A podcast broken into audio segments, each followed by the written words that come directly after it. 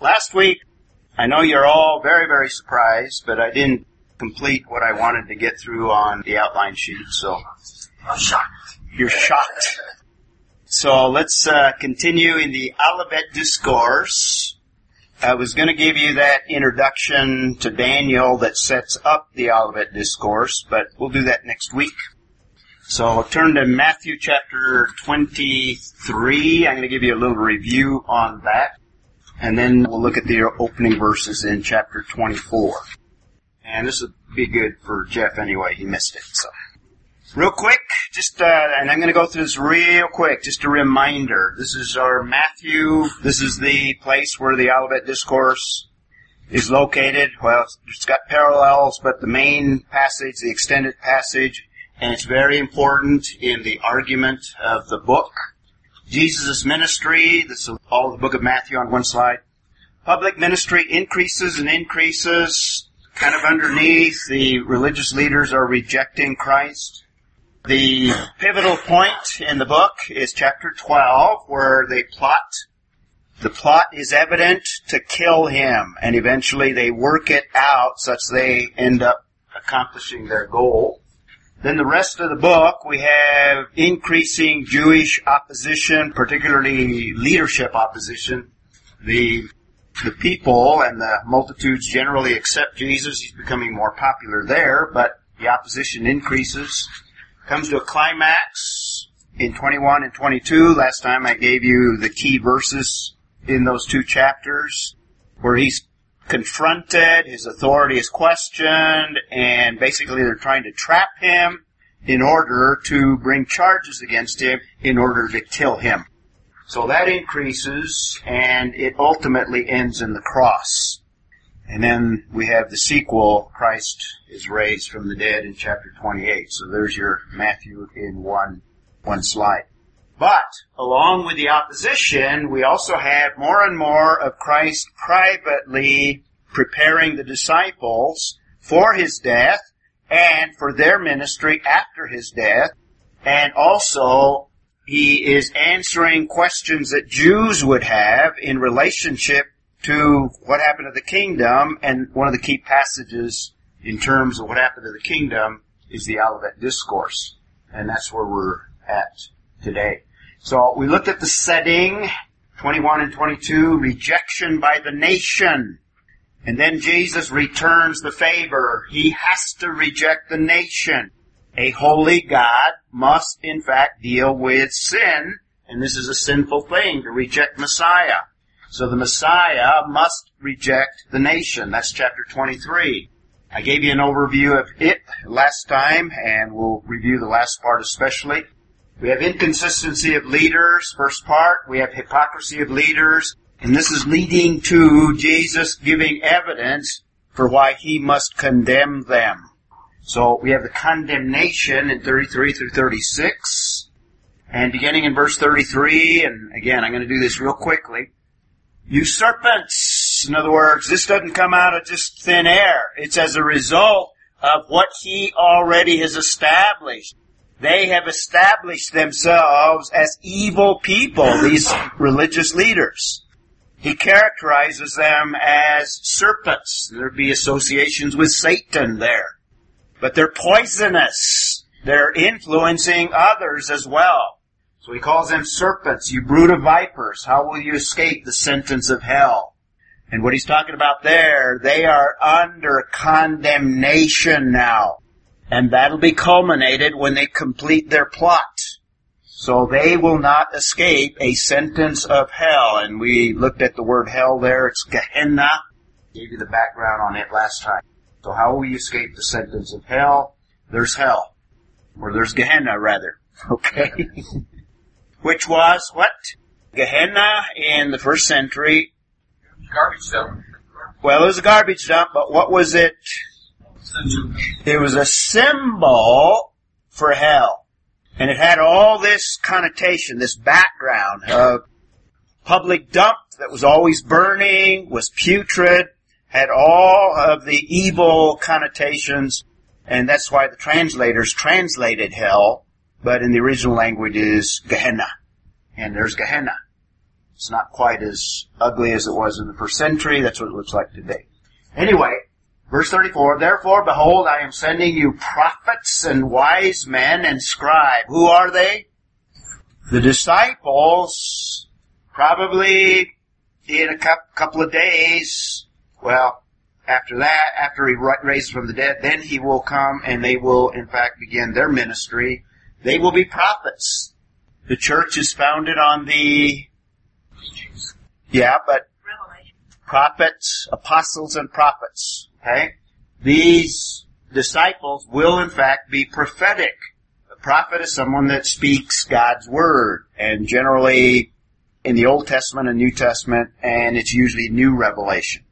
Others may have the gift of prophecy without the new revelation part, but the disciples, Jesus is saying he's going to send them, and they're going to be wise, and they will be scribes or teachers of the word. They will be teachers like Paul. Paul would have been like a scribe. Some of them you will kill and crucify, more evidence of their condemnation. And some of them you will scourge. That happened. Book of Acts is a record of this taking place. Some of them were killed. We have examples of martyrdom. We have examples of maybe not crucifixion, but tradition tells us some of them were crucified, some of them were scourged. And in your synagogues and persecute from city to city. That took place in the book of Acts. Jesus is predicting the immediate situation there from city to city. So that upon you may fall the guilt of all the righteous blood shed on earth. They are guilty. And he reminds them of they are the descendants of others that have done the same thing throughout Israel's history. So he records from the blood of righteous Abel to the blood of Zechariah, and he completes it identifying Zechariah, the son, son of Berechiah, whom you murdered between the temple and the altar. So we looked at all that last time. They are guilty. They are condemned. And this is going to work itself out in that generation. Now, I, I want to make a big point about when he says this generation in this context. In this context, when he says this generation, he is referring to the first century generation. He's going to use that same little phrase in the next chapter, in chapter 24, and some people confuse the use in that context. Uh, when we get there, I'll give you the evidence and the reasoning why when he says this generation in chapter 24, it's not this generation in chapter 23. The generation in chapter 23 is going to experience judgment. What Greek word is used for generation there? The, what is it, Genea, I think, I think, if I get that one right. So, uh, they're guilty. Truly, I say to you, all these things, now he's hinting at things that he's going to talk about, all these things, but it also refers back to that guilt. And God must deal with that guilt. All these things will come upon this generation, first century.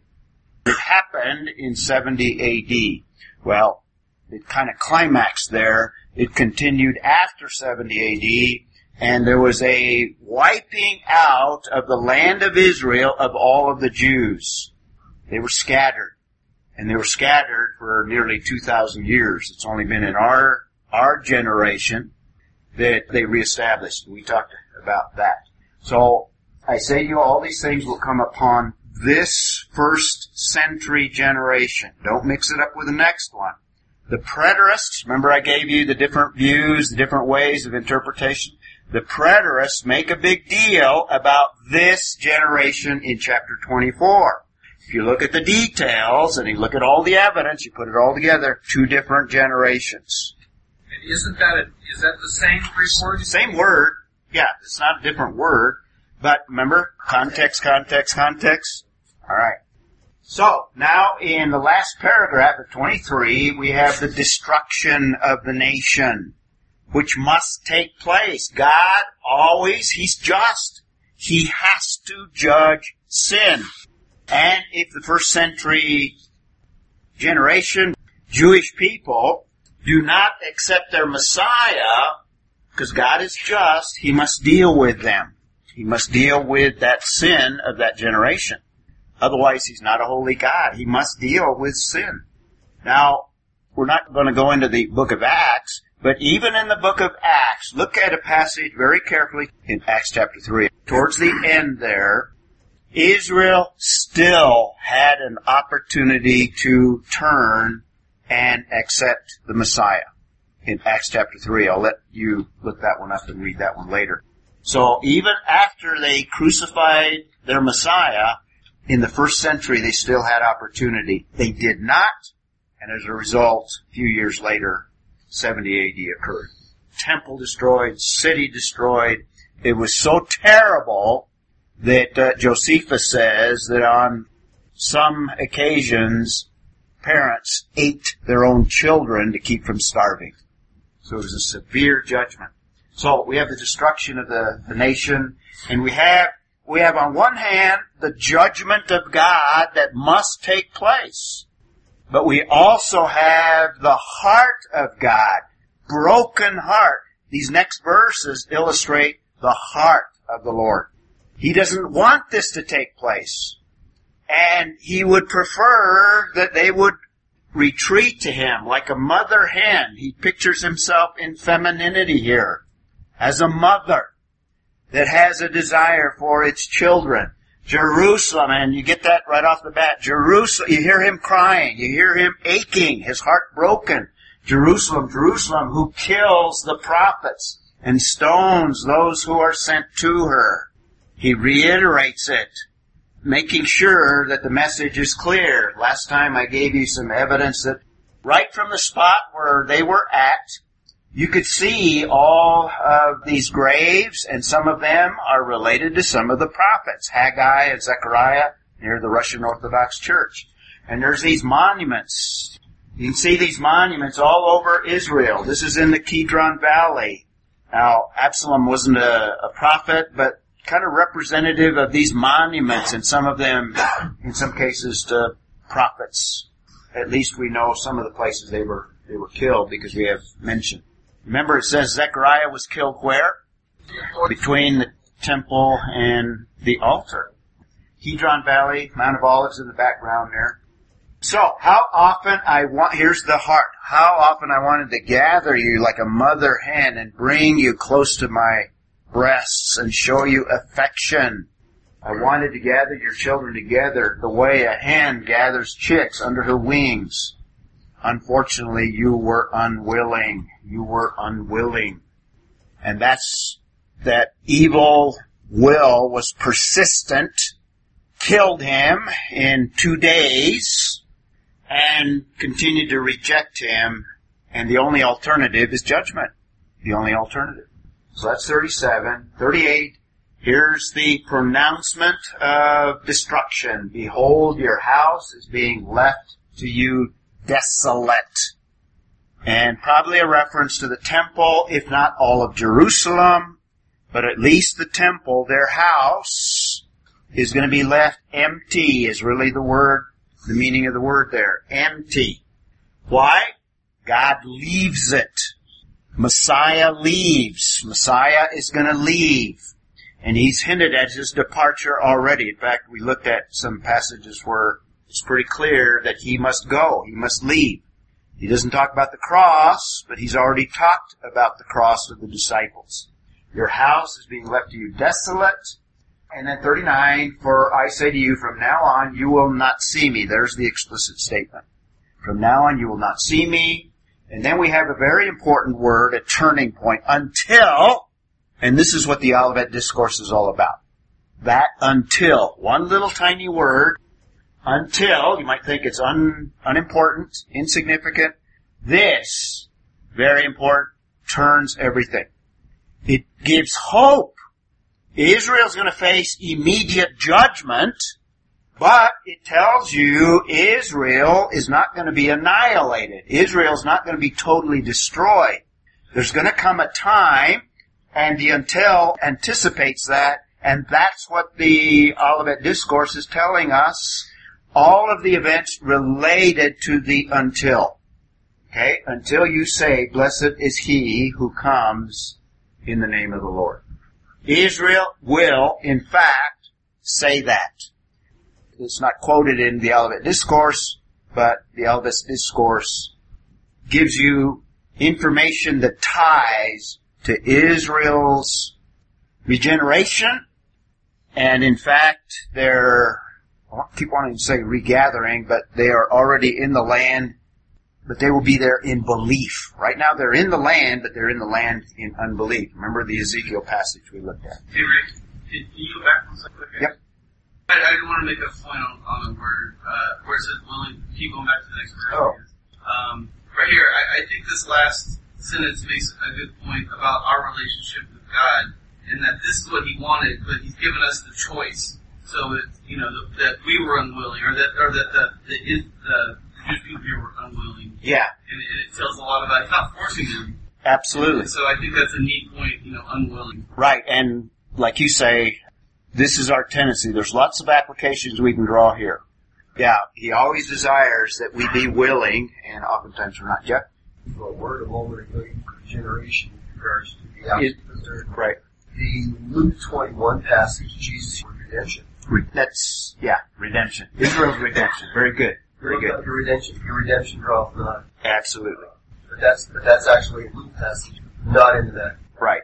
But the Matthew passage does link, and in fact next week we'll link it to, to not only Daniel but other passages that give us a lot of detail concerning what's going to take place in the future.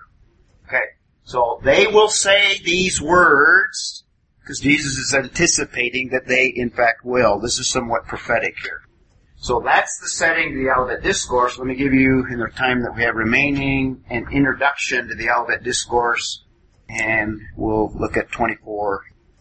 So the setting of the Olivet Discourse, after the nation rejected their Messiah, also after Christ, or the Messiah, Christos, rejects the nation, that's the chapter 23 there, the other one you can, if you want to put 21 and 22, after the nation rejects Messiah, 23, after Christ or Messiah rejects the nation, and two days later, yeah, two days before the crucifixion is the setting of the Olivet Discourse. So two days later he will die on the cross. And the main issue that the book is going to deal with, if Jesus is the Messiah, and now Jesus is going to be killed, what happened to the kingdom? What happened to the kingdom? Olivet Discourse is very, very important. Unfortunately, the church overall does not understand the Olivet Discourse because the church has said, well, the kingdom must come. Messiah was here. Maybe we misunderstood the Bible. Maybe we need to take another look and another look. Unfortunately, in that case, said, well, maybe the kingdom is here. That's amillennialism. Maybe the church is, in fact, the kingdom. That's amillennialism. Majority of the broader church, even some, a lot of evangelical church, believes in amillennialism, that in fact, the kingdom has already come. It's amillennial, in other words, no millennium, no earthly, visible, literal kingdom. That's why it's called amillennialism. So the church is the kingdom. That's that viewpoint. I think the Olivet Discourse says no, no, no, no. No. The kingdom has been what? Postponed. Very good. That's the whole point of it. So if Jesus is the Messiah, what happened to the kingdom? The kingdom, Olivet Discourse, is postponed. Alright. So if Jesus is Messiah, what happened to the kingdom? The kingdom is postponed. That's why we have all this detail because the kingdom is not going to take place in the first century. It did not happen during church age. Verse 1.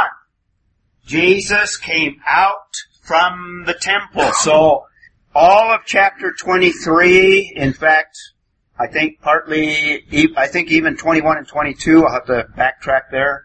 All of that took place in the temple. Not in the building, in the temple area. Now let me show you what we mean by that. This is the model that I've been showing you on other occasions and several times. There are two words in the Greek. I mentioned this last time. I didn't give you the words, but there's naos.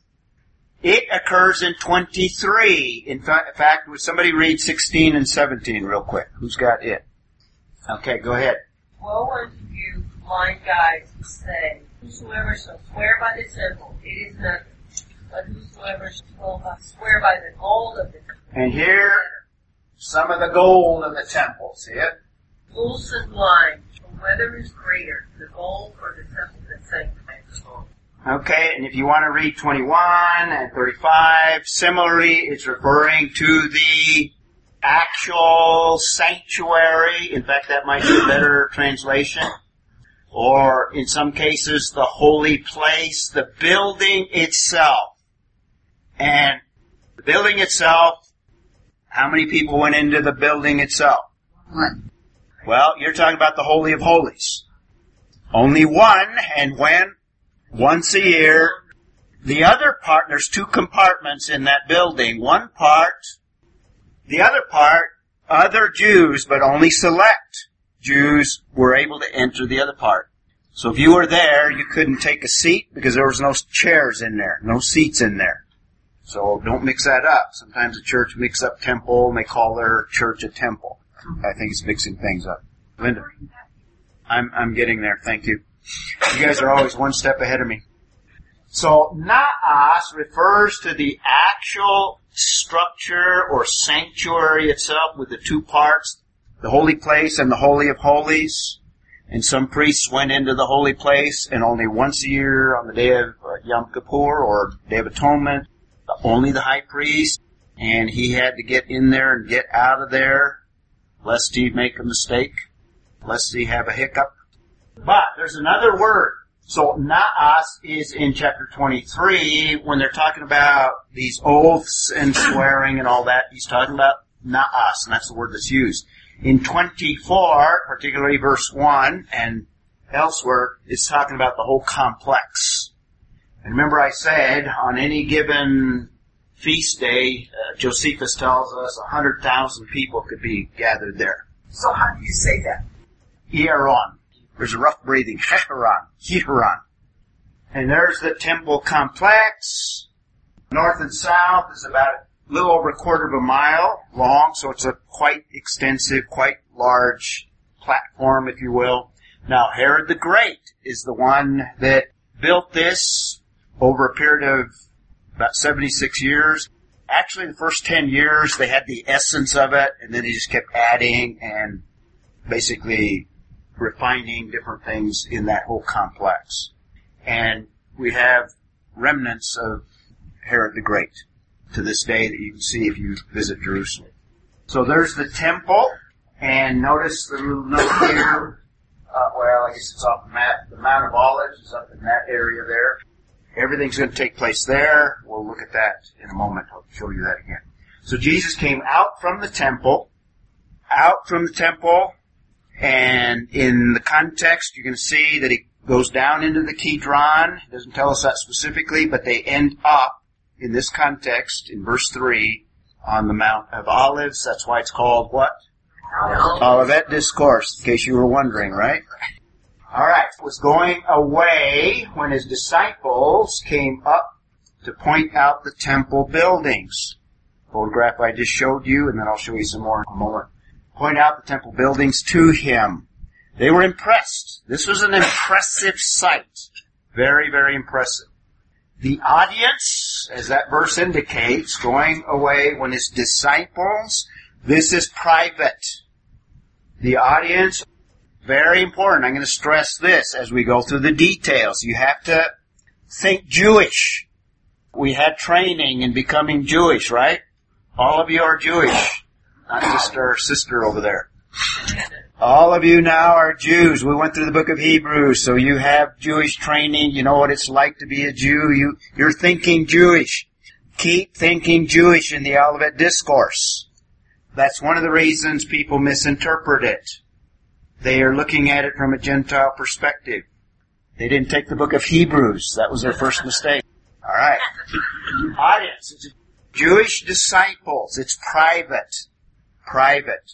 There's going to be another discourse that is even more private that Matthew doesn't record, but it's in the Gospel of John. It's the upper room discourse. This is not the last private discourse. This one has a Jewish orientation. The upper room discourse is preparing the disciples for a new era. It's going to be different from the Jewish era. And we have all of the fundamental principles relating to a church age. Promising the Holy Spirit, for example. How they're to deal with one another. They're to love one another. They're to be feet washers. All the principles in there for them to be able to be the founders, the apostles, and prophets of the church. Okay, so the audience are Jewish disciples. And when he came out, this is probably the gate that he came out. That's the most direct route to the Mount of Olives. Were those disciples the twelve, or was it the larger group of disciples? It's not clear, but I would take at least the 12, and it could have included others as well. It's not clear in the text. So the golden gate, which is sealed up, and some believe that it'll remain sealed up until what chap, what book of the Old Testament describes? Um, Revelation kind of hints at it, but yeah, no, not Ezekiel. Zechariah. Zechariah specifically tells the spot where Jesus will return, where he sets foot on the Mount of, yeah, on the Mount of Olives, and he will enter through, through there. Yeah, this is later. Much later. Much later. In fact, see, that's part, I think that's part of the Byzantine era. Yeah. Jeff. 43 verses 1 through 8 also covers the same thing. Yeah, not as the, glory, he sees the glory going through the Kidron Valley and then into the okay. Not, but not as clear and specific as Zechariah 14. Very good. Alright. We have other passages as well. So he came out when his disciples came up to point out the temple buildings to him. Uh, we're going to see what happened. Just another shot, same area, very spectacular. When the sun would fleck off of that, it would be just startling, just white, white with the gold gleaming. In fact, it's the center of all Jewish life, and it would be the focus of all of the feasts, obviously. So there's Herod's temple, or at least a reconstruction, a model of it. Uh, the, the reference was Zechariah, uh, Zechariah 14. Specifically, but you can start in verse 1 because it describes a chain of events. What's the name of it? It's so white. I mean, just it's bright white. Do they have Yeah, I, I I, mean, it just looks like it's. yeah, I can't remember. It's limestone, isn't it? Well, most of it, most is limestone, but I'm not sure. I think this is more marble, but I'm not, I'm not. Which, which is limestone. Oh, is this? Okay. Yeah. Alright. What Mar- are, what are, marble is compressed limestone. Alright. Okay. So what are those cut stones that are like bricks? These, like over here? Yeah, uh, That's all limestone. Everything else is limestone. cut. It's smolder cut. Yeah, they're cut. Not like the rough hewn ones. Well, sorry, I'm It's really straightforward to cut limestone. It's- Yeah, limestone's relatively soft. Yeah. Relatively soft. This is a model. I wouldn't try to chew on it, but Just a model. This is a model. Give you a perspective, see the stairs in the back, give you a size. It's a huge model. And when I took these, it was at the Holy Land Hotel, but they've moved it since. So when we take our trip to go, how many of you are? we'll go visit the other location.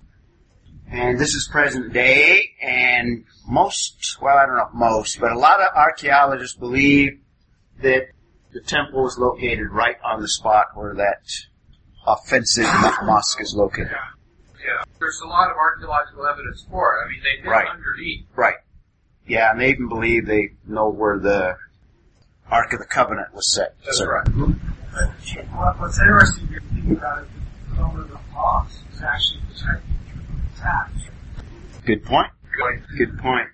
And I think when Hezbollah sends a rocket intended for outer Jerusalem, they're going to be the ones that destroy their own mosque. Because if Israel did anything, in fact, they had a parade one time, not too long ago, where He well, going to be that person. Well, no, no, it's going to be an accident.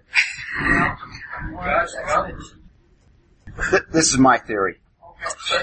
Mary Lee, Now, I was just going to say that we, not inspired.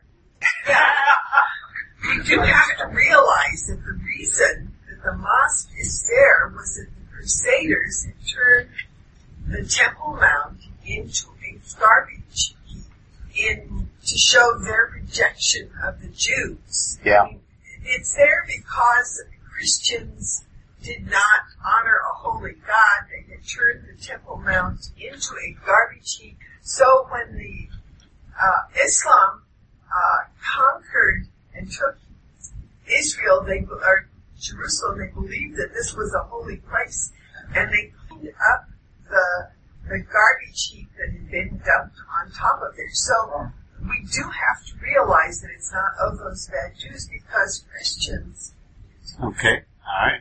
Good historical note. Just another shot there of present day temple area. And by the way, that whole platform, that's that quarter mile north-south direction length, whole platform from the Mount of Olives. This is what it would have looked like in Jesus' day. They haven't changed the Mount of Olives. Beautiful sight at night as well. He said to them, Do you not see all these things? They're pointing out these buildings. And he makes a startling statement. Truly, I say to you, not one stone here will be left upon another which will not be torn down. They have never found those marble stones or any stones related to the naos or the actual building, the actual temple building. They've never found them. Now the foundation stones to the broader hieron, the broader Temple Mount, are still there. But in terms of the building itself, Jesus says that not one stone here will be left upon another, which will not be torn down. And we don't even know where they're at. There are some theories, but we don't even know where they're at. Not one stone here will be left upon another, which will not be torn down. So it kind of impresses upon you. Now, 24.1 refers to the broader area, and what Jesus is pointing to is more the structure itself.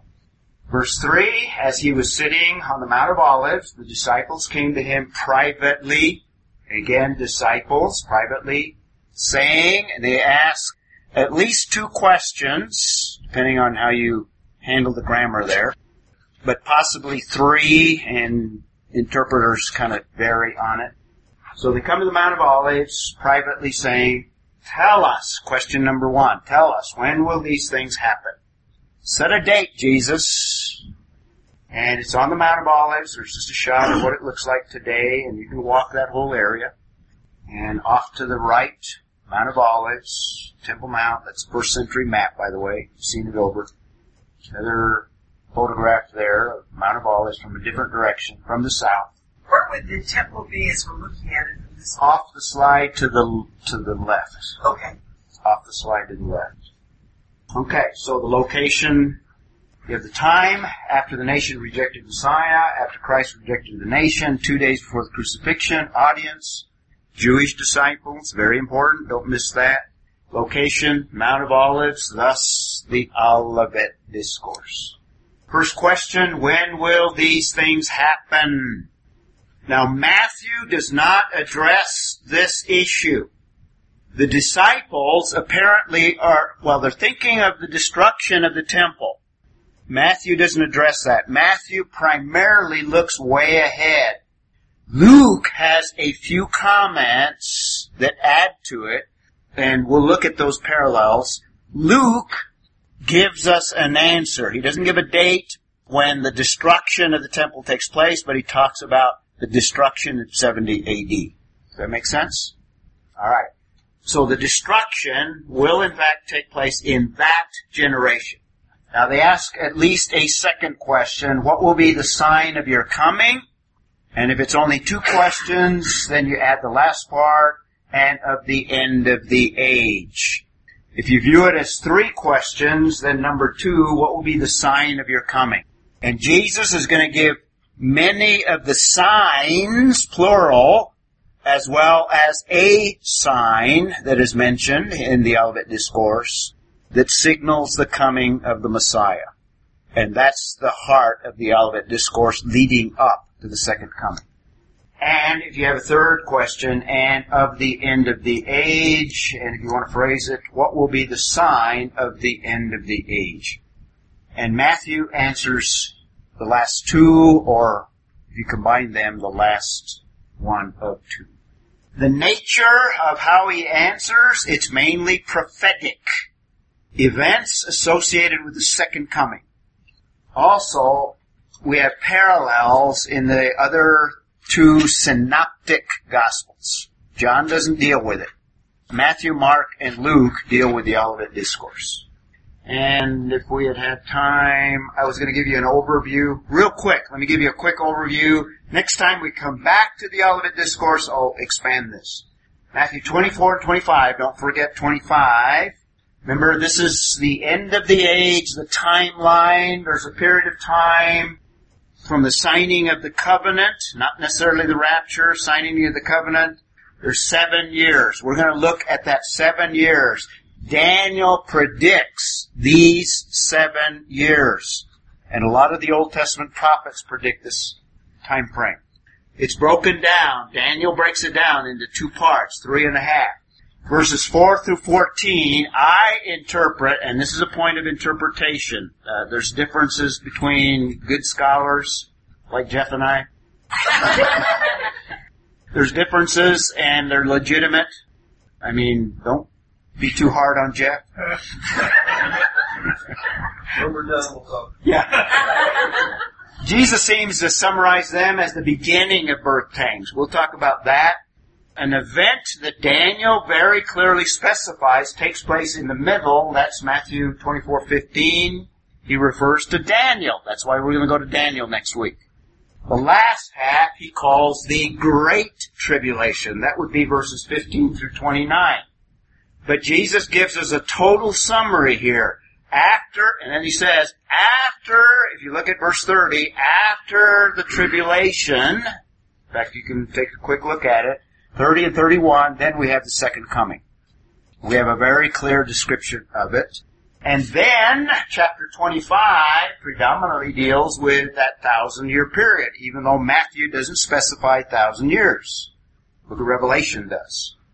And it even alludes to the eternal state in verse 46. Alright? Closing thought. We need to live a life of urgency in light of these prophetic events, because we may be on the verge of perhaps seeing things leading up to them. Who wants to close for us? Go ahead. Father God, we thank you that you have told us as much as we need to know about what is yet to come. You promised that your Holy Spirit would do so. You tell us what is yet to come. We praise you for that. We are grateful that you have not disclosed for you alone. Father, we, we do ask your Holy Spirit to stir up in us a sense of urgency. We have much work to accomplish in this intermediate. Jesus, you told us that while we are here, while we're doing the thing every day, we are to make disciples. Holy Spirit, stir us up to be disciple making every day, everywhere we're involved. We pray it. Amen. Thank you.